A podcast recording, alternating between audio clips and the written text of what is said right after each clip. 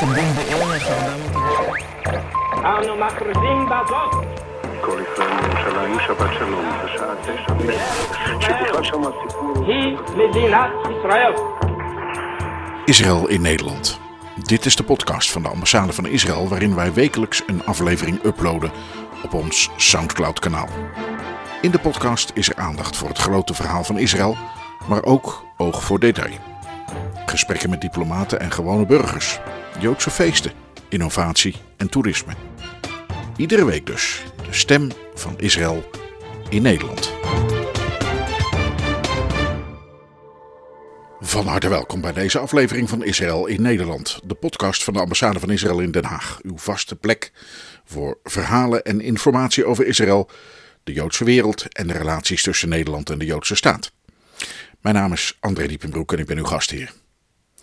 Het zijn herdenkingsdagen in Israël. Yom HaZikaron, dodenherdenking, en Onafhankelijkheidsdag. Israël staat stil bij het ontstaan van de staat en wat die vrijheid heeft gekost.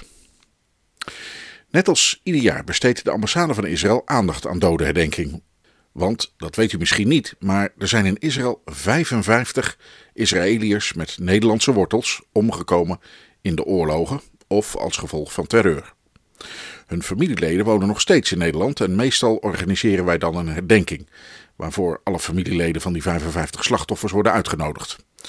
Door corona kan dat voor het tweede jaar niet en daarom besloten we iets anders te doen. We namen contact op met de families en bij een heel aantal van hen zijn wij de achterliggende dagen langs gegaan. Mooie en ontroerende ontmoetingen, waarbij wij een brief van de ambassadeur overhandigden, een roos en een herdenkingskaarsje. En het trof me. Zoveel mensen in Nederland die heel direct betrokken zijn bij dodenherdenking Yom HaZikaron in Israël. Het leek mij goed om één of enkele van deze verhalen hier met u te delen. Nadat we de families hierover benaderd hadden, bleek Friediet van Blankenstein bereid haar verhaal met ons te delen.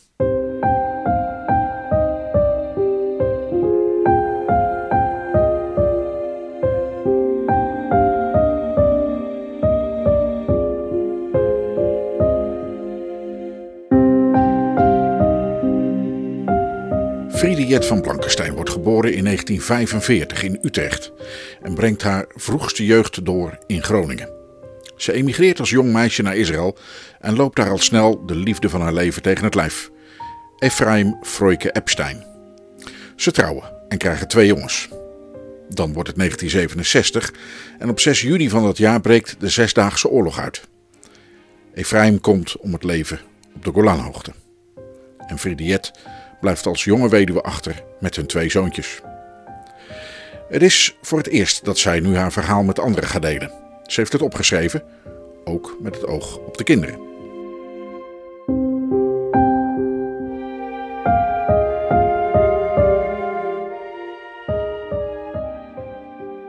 Yom HaZikaron 5781 Tashpa Yom HaZikaron die we alle herdenken, de dag voordat het Yom HaTzmaut wordt, de onafhankelijkheidsdag, is een dag die een ieder in Israël meebeleeft.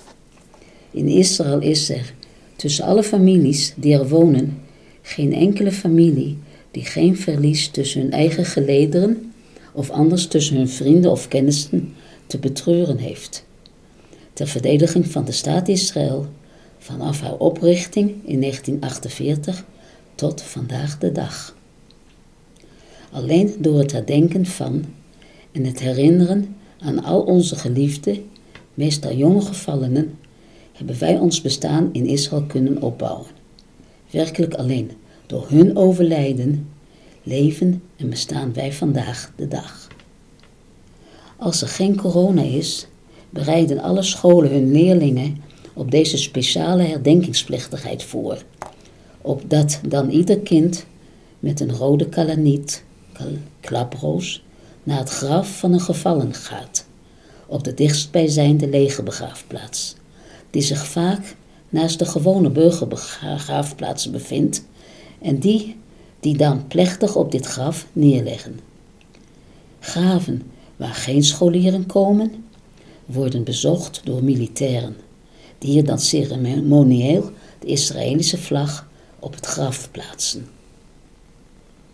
Om tien uur in de ochtend is er dan een door merg en been doordringende sirene in het gehele land twee minuten lang te horen, die nu niet aangeeft dat men naar de dichtstbijzijnde schuilkelders moet rennen, maar dat dit de gelegenheid is dat een ieder nu zijn eigen dierbare vermoorden herinnert. Dan staat iedereen, waar hij zich ook bevindt, overal, geheel stram en stil. Op alle wegen, naast de auto, in de autobus en zelfs in de trein, in de winkels, de zaken, kantoren, op de wandeltrottoirs, etc., etc., is er dan geen enkele beweging, waar dan ook, waar te nemen. En ieder is dan bezig met zijn eigen gedachten en verdriet. En ook met het besef dat er echt zonder IDF, de Israëlische Defense Forces, geen leeg, geen enkele mogelijkheid is eh, om het bestaan van Israël voor te zetten. Dit herdenken en herinneren staat boven iedere politieke mening en stroming, maar heeft wel met de liefde voor het land te maken. En ik kan natuurlijk alleen maar over mezelf vertellen. Om mijn gevallen man, de vader van mijn kinderen, zo goed mogelijk blijven te herinneren, heb ik alles wat in mijn macht is gedaan om hen in zijn en mijn geest op te voeden. Hierbij heb ik veel obstakels moeten overwinnen, waarvan ik nooit eerder wist dat die bestonden. Mijn jeugd in Nederland, de strikte opvoeding die toen ieder kind genoot, heeft me hierbij wel geholpen. Na de Tweede Wereldoorlog, toen ook Nederland weer herbouwd moest worden, gingen alle kinderen gewoon naar school. Toen had een kind hier niet zoveel, eigenlijk niets tegen in te brengen. Dat was gewoon zijn of haar plicht. En daar werd niet over gesproken of aangetornd. Dat hoorde nu eenmaal zo.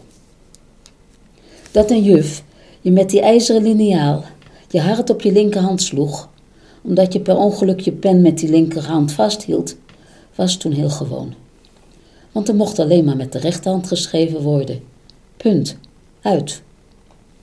Om te gaan spijbelen, omdat alles buiten de school echt veel leuker was en veel interessanter, dat kwam niet eens bij je op. Want als je als kind, zijnde van schoolgaande leeftijd, tijdens lesuren zomaar buiten liep, viel dat gewoon veel te veel op. Naast deze dus best strikte schooltijd was het gebruikelijk dat de Joodse jeugd Joodse les op woensdagsmiddags en op zondagochtend volgde. Deze les werd gegeven in het leslokaal in de voormalige jeugdsynagoge in de Volkingen Dwarsstraat in Groningen. Ik, als ongeveer tienjarig klein meisje, werd toen altijd door de aanwezige straatjongens vanuit die omgeving werkelijk aangevallen, bespuugd en met steentjes bekogeld. Daarom wist ik voor mezelf al op deze jonge leeftijd dat ik absoluut niet wilde dat mijn volwassen toekomst in Nederland zou zijn. De afspraak tussen mij en mijn ouders was toen dat ik naar Israël zou mogen emigreren, indien ik klaar met mijn schoolopleiding zou zijn. Om bovenstaande reden belandde ik al op heel jonge leeftijd, geheel alleen, maar erg gelukkig en bevrijd voor mijn gevoel, in ons land, Israël. En hier liep ik letterlijk en figuurlijk al heel spoedig tegen de liefde van mijn leven aan. Namelijk die altijd vrolijke, vol van energie zijnde, muziekmakende en leidinggevende aan zijn wandelvrienden van het werk, de zorgzame Ephraim Foike Epstein. Dit alles geschiedde toen ik met mijn toenmalige Ulpan-groep, Ulpan is een plaats waar men eh, Ivriet onderwijst, van de befaamde Shulamit Katzenelson uit Netanya, na veel oefeningen die allen plaatsvonden na de intense Hebreeuwse lessen die we overdag moesten volgen, En nadat ik mijn eerste, echte, stugge, hoge, zware legerwandelschoenen hiervoor aangeschaft en ingelopen had, meemarcheerde. Met die vierdaagse wandeltocht vanaf de kust, zeestrook in het westen van Israël, dwars door de bergen van Jehuda heen, op naar het einddoel, toen nog verdeelde stad Jeruzalem in het oosten aankwamen. Wij stichten ons gezin. Toen het plotseling tijdens die mooie meimaand in 1967 wel aan een ieder duidelijk werd dat al onze buren aan landsgrenzen zich zwaar aan het bewapenen waren. Toen werd een ieder, jongen of meisje, man of vrouw, die nog de leeftijd had om in het Tsawa, het leger te dienen, opgeroepen om zich snel bij hun eenheid te vervoegen. Ook voor mijn man Ephraim Vroike was dat een vanzelfsprekendheid om hier gehoor aan te geven. En met grote haast verkleedde hij zich in zijn groene legeruniform, nam de immer klaarstaande rugzak met alle levensbenodigdheden op zijn schouders en nam afscheid van mij en onze jonge zonen Dror en Goneen. In de heilige overtuiging dat we elkaar zeer spoedig weer terug zouden zien. Maar dat was helaas wel de laatste keer dat we hem allen zagen, met zijn zo bekende, lichte, maar vastberaden tred. Er braken toen voor ons allen zeer onzekere tijden aan. De afdeling van Voike Ephraim zettelde zich eerst onder de beschutte bomen van de Kwish Hassergel, de zogenaamde lineaalweg, in de boven Galilea, naast Kibbutz Gonen.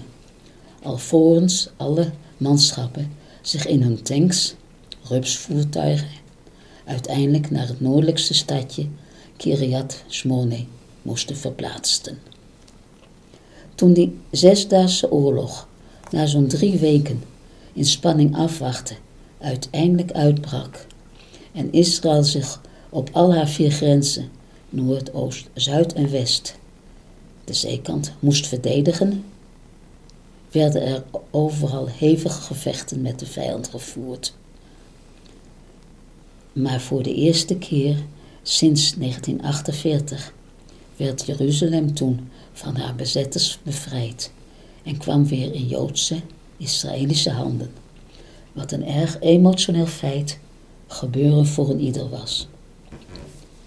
Terwijl er in het midden, oosten en zuiden van het land al voor de veroverde vrijheid alom feest gevierd werd, was dit feit nog niet in het noorden op de Golanvlakte doorgedrongen. Op de laatste dag van deze zes dagen durende oorlog, op 9 juni 1967, de verjaardag van mijn zoon Droor, die toen vier was. Op het laatste uur dat het nog licht was, kreeg de tank waarin Ephraim zich binnenin naast het verbindingsapparaat bevond, een voltreffer op zich. Noemtet, een raket tegen tanken, waarbij deze tankrups met al zijn bemanningsleden inkluis in zijn geheel ontploften. Wat bij het gevecht om Telfager El Naamous gebeurde. De journalist Shlomo Man heeft dit gebeuren voor het eerst na 50 jaar grondig onderzocht en uiteindelijk kunnen beschrijven, waarvoor hij ook de archieven van het leger heeft geraadpleegd. Shlomo Man startte zijn onderzoek na alle verhalen over de oorzaak van dit ongeluk, waaruit bleek dat de betreffende commandant bevelen in de wind heeft geslagen en dat dit ongeluk niet had hoeven gebeuren en de zeven levens van de mensen in de tank niet opgeofferd hadden hoeven te worden. Alleen door hen, alle bewoners van de staat Israël, Joden, Christenen, Arabieren en andere bevolkingsgroepen die gevallen zijn voor de verdediging van de staat Israël vanaf 1948, bestaan en leven wij vandaag de dag. En dit is de reden waarom zij door ons allen herdacht en herinnerd worden. ieder jaar opnieuw op Yom HaZikaron Legvura. Voordat wij uitbundig het feest van de onafhankelijkheidsdag, Yom HaAtzmaut, van onze staat Israël vieren. Het is besloten om de verschillende ceremonieën dit jaar wel te houden, maar in aangepaste vorm. Tije Zichram Baruch, dat hun nagedachtenis maar gezegend mogen zijn. Amen. Fridiet van Blankenstein, Epstein. Jonge Zikaron, Assen, 13 april 2021.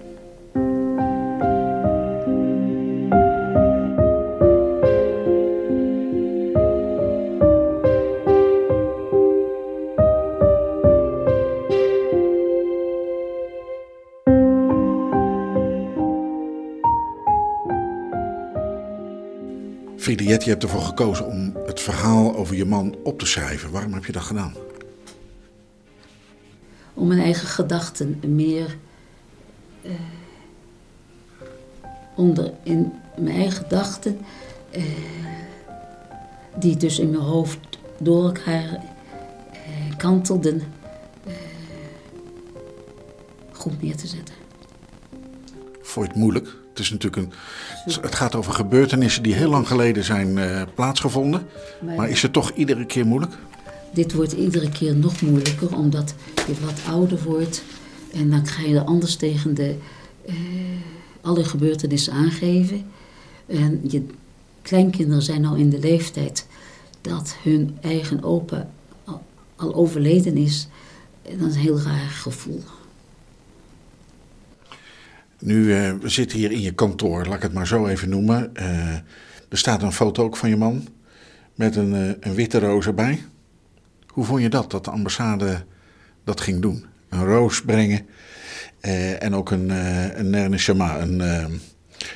een, herinneringslichtje. Ik was blij verrast. En ik vind het ook, nadat ik dit heb neergezet, voor de kinderen en kleinkinderen erg fijn dat ik dit kan doen. Met jullie medeleven ook. Dat is nog nooit eerder gebeurd en daar ben ik de corona dankbaar voor. Ja, raar eigenlijk, hè? want dat, dat, ja, je zit erbij te lachen. Maar het, het is heel vreemd natuurlijk, want dit is, zou normaal nooit gebeurd zijn. Dan hadden we gewoon een bijeenkomst in Amstelveen of, waar dan ook. Eh, en dan was iedereen uitgenodigd en wie wil en kan, die komt dan. En dan wordt er een centrale ceremonie gehouden. Dat kon nu niet. Dus we gingen nu het land in om iedereen te bezoeken. Dat is toch apart, hè? Dat we dan toch door iets naars, dat we er toch, laat ik zeggen, iets goeds van kunnen maken. Dank je wel, dat is, eh, daar ben ik het helemaal mee eens. Het, is, eh, het kantoor waarin we verder zitten hangt helemaal vol met, met, met platen van Israël, van het eh, Joods Nationaal Fonds, van de bomen. Aan de ene kant het alfabet hangt schuin achter mij. Achter jou hangt, ehm, eh, hangt een, ja, een soort placemat, maar dan eigenlijk te groot om op tafel te leggen waar je bord op zet. Ehm, wat is dat voor? Met allerlei mooie platen, eh, foto's van Israël. Altsenu Hayafa, ons mooi land. Een, een foto van de muur, eh, dat heet de klaagmuur, maar in mijn optie is het de vraagmuur. Want je stopt de, de, de briefjes in met dingen die jij wilt die gaat gebeuren.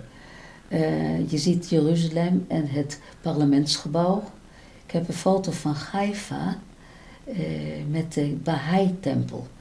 Eh, in Haifa heb je, hebben die een tuin eh, die zo mooi is. Eh, alles is op zijn plaats. En dat is altijd, ook al heb je daar Gamsinim, hele warme dagen, het is daar altijd goed te vertoeven. In Israël heb je alle godsdiensten van de wereld waar iedereen met elkaar samen leeft. Eh, een foto van een van de torens van Tel Aviv, waar vooral kantoren zijn. Tel Aviv met de strand. Ja.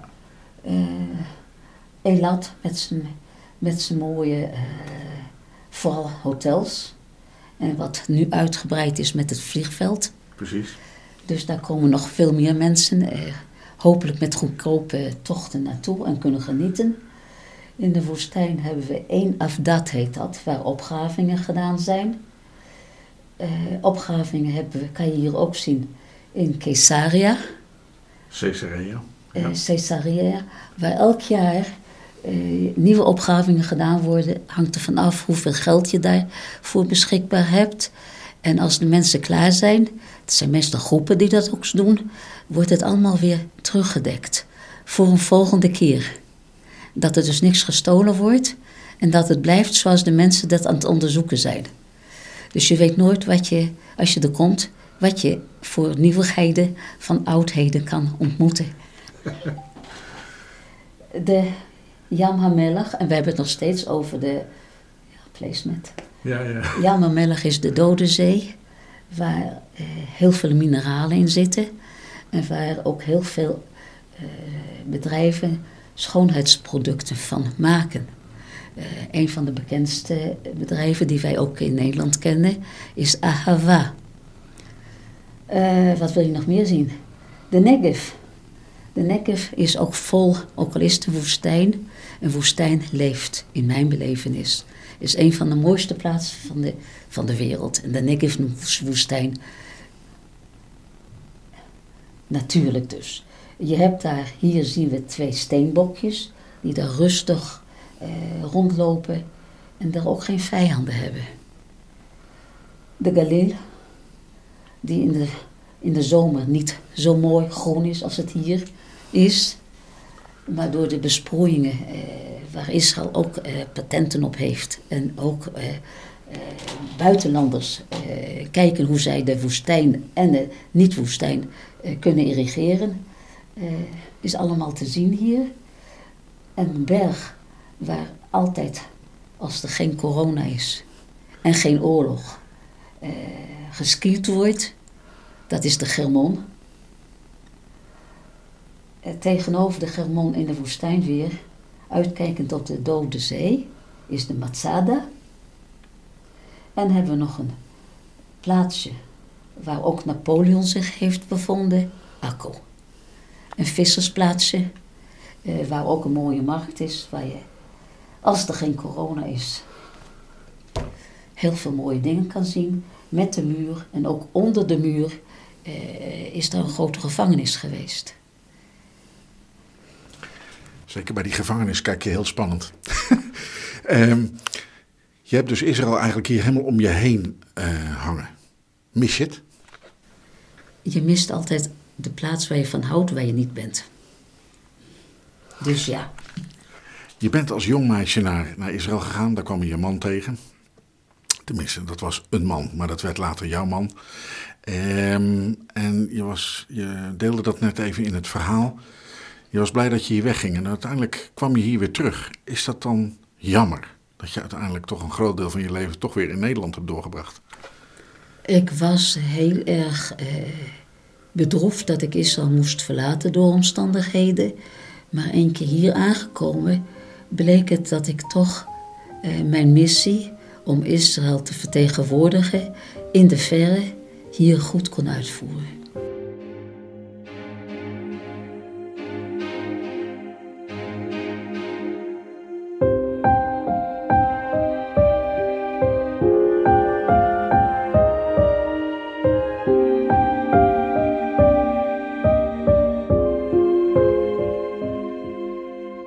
We zien uh, die foto uh, achter je hangen van de, van de Hermon. De Hermon, onderdeel van de Golanhoogvlakken. Daar is je man omgekomen in die tank. Um, je staat nu even op. Uh, loop naar de foto. Ah, er is een boek wat erbij ligt. Dat is het boek waar je het net over had, wat, waarover alles is, ja. wat alles is, heeft uit, de man, de journalist die alles heeft uitgezocht. Ja, dat is Slomo Man die het vandaag ook heel erg druk heeft, heb ik gezien eh, met mensen te interviewen en met te herdenken. En zo'n boek helpt dat je in het toch een soort plek geven? Dit boek heeft me geholpen om tegenover mijn kinderen eh, te kunnen laten zien en uitleggen eh, waar hun vader overleden is, vermoord is, aangevallen is. En waar hij, omdat hij probeerde om uh, de mensen die dus niet opgeroepen waren, om het land te verdedigen.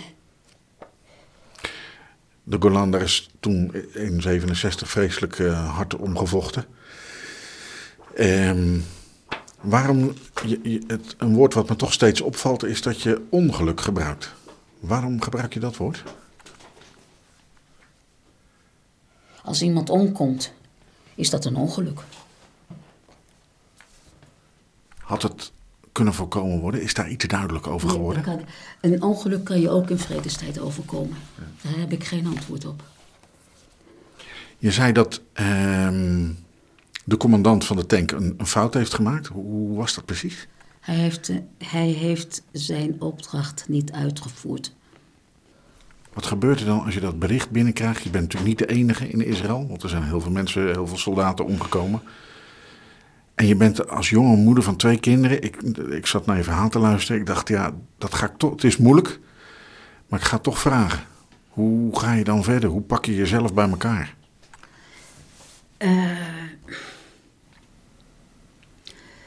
Zesdaagse oorlog. De mensen komen terug van de oorlog. De oorlog is afgelopen.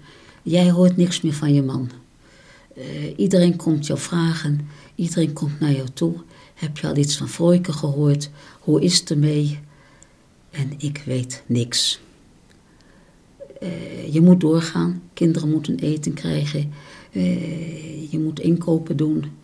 En je weet niks. Dus je, je weet niet naar wie je kan bellen. We zijn in de tijd dat we nog geen mobiele telefoons hadden.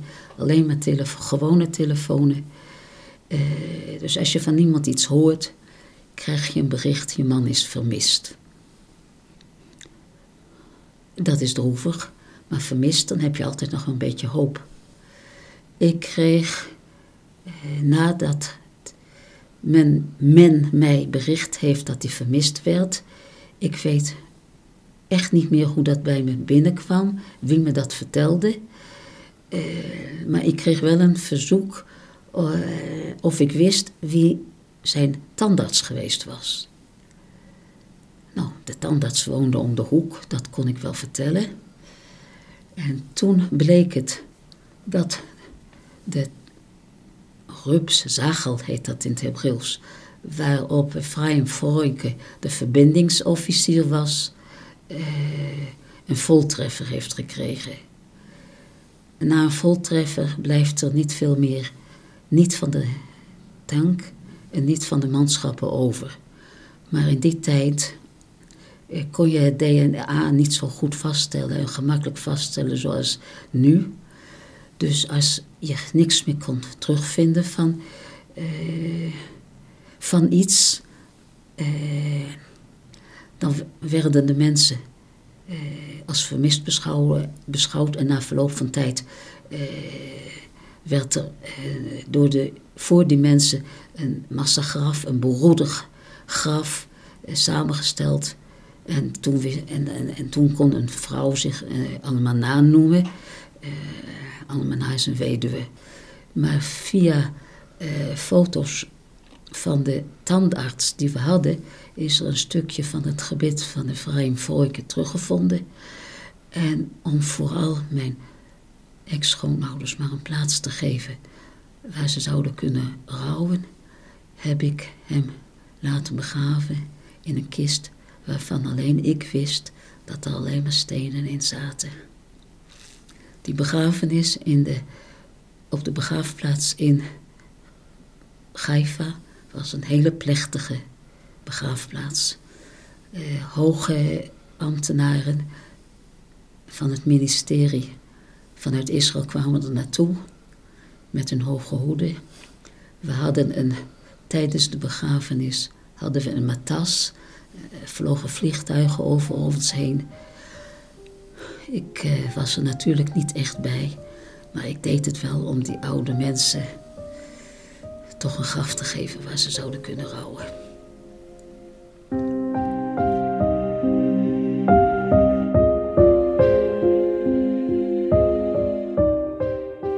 Een ongelooflijk moeilijke tijd breekt aan. Friediet blijft als jonge weduwe achter met de twee kinderen.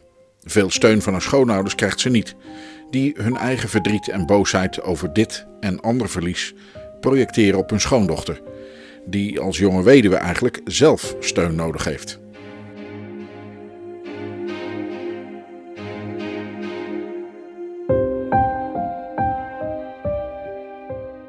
voor de Zesdaagse Oorlog eh, in 1963, toen mijn oudste zoon eh,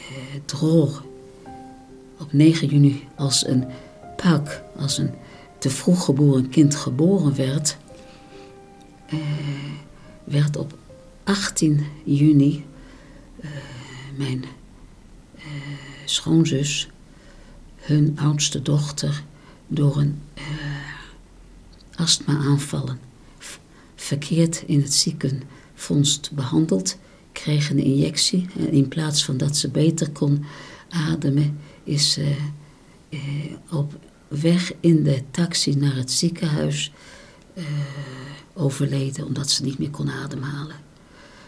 Wat, dat gebeurde op 18 juni.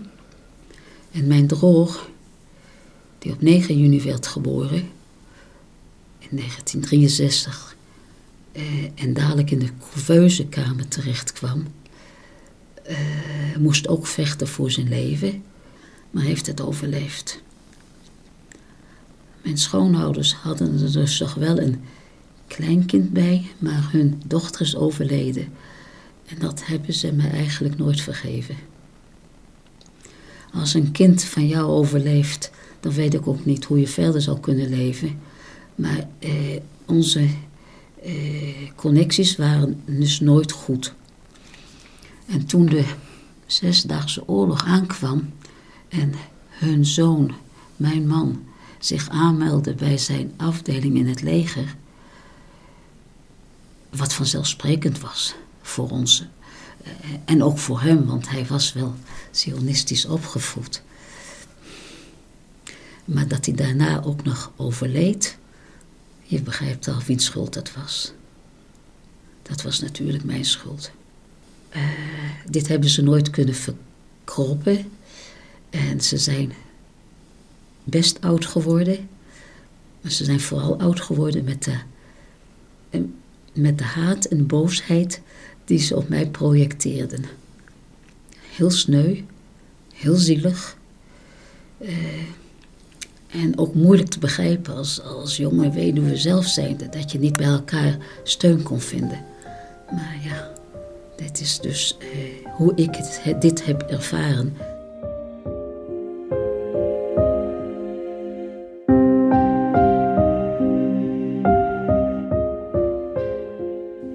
In de jaren na de Zesdaagse Oorlog hertrouwt Fridiet. Aanvankelijk is het een goed huwelijk, maar het is de tijd van politieke spanning, uitlopend op de Yom Kippur-oorlog in 1973.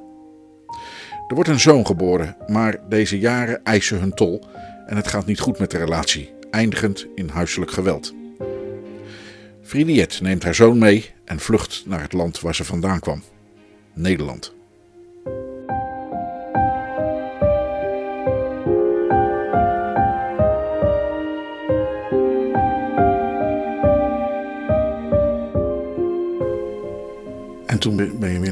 Gekomen. Uh, is het dan moeilijk om hier de draad weer op te pakken? Want dat zijn nogal wat, hoe zal ik zeggen. Je maakt dan als jonge iemand wel hele heftige dingen mee. En dan, ja, remigreren. Dat lijkt dan alsof je teruggaat naar je thuis van vroeger, maar dat is er natuurlijk ook niet meer. Nou, ik was nooit, ik was nooit als een volwassene in Nederland geweest. Ik ben als meisje weggegaan en ik kom terug als, uh, als een volwassen iemand. Dat is een jaar, uh, wel een jaar je mond stijf dicht houden. Alleen maar je oren openen en om je heen kijken en om je aan te passen.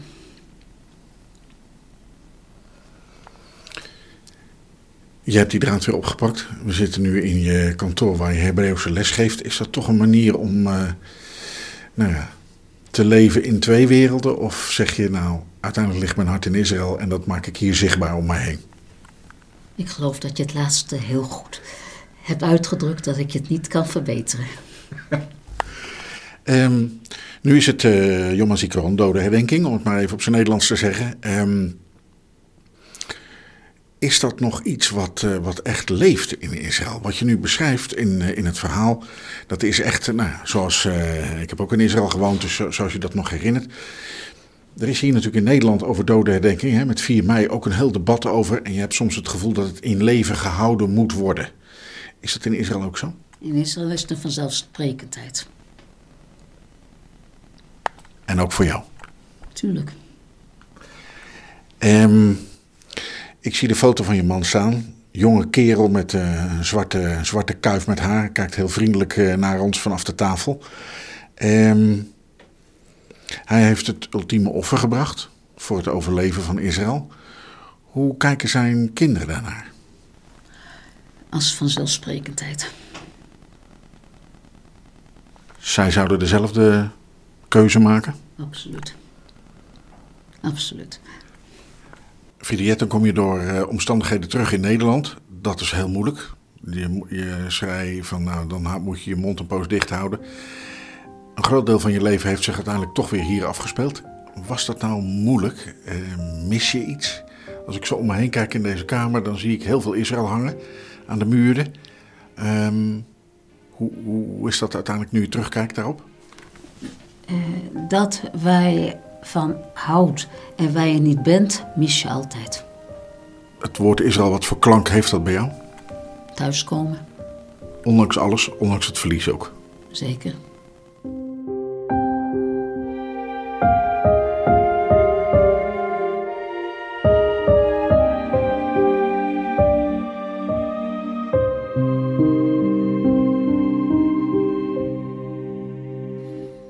Israël is thuis.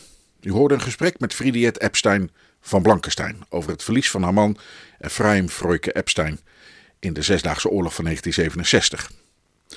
Meer informatie en ontroerende foto's van mijn bezoek aan Friediet van Blankenstein in Assen treft u op onze Facebookpagina aan.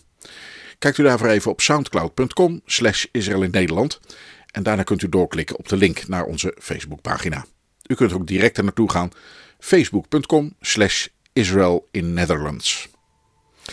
Wij zijn hiermee gekomen aan het einde van deze podcastaflevering van Israël in Nederland. Vergeet u niet volger te worden of anderen aan te raden zich te abonneren. Zo blijven u en uw kennissen steeds op de hoogte van wat we doen. Dat kan allemaal via Spotify, TuneIn, Apple Podcast, Stitcher of gewoon ook via ons SoundCloud-account.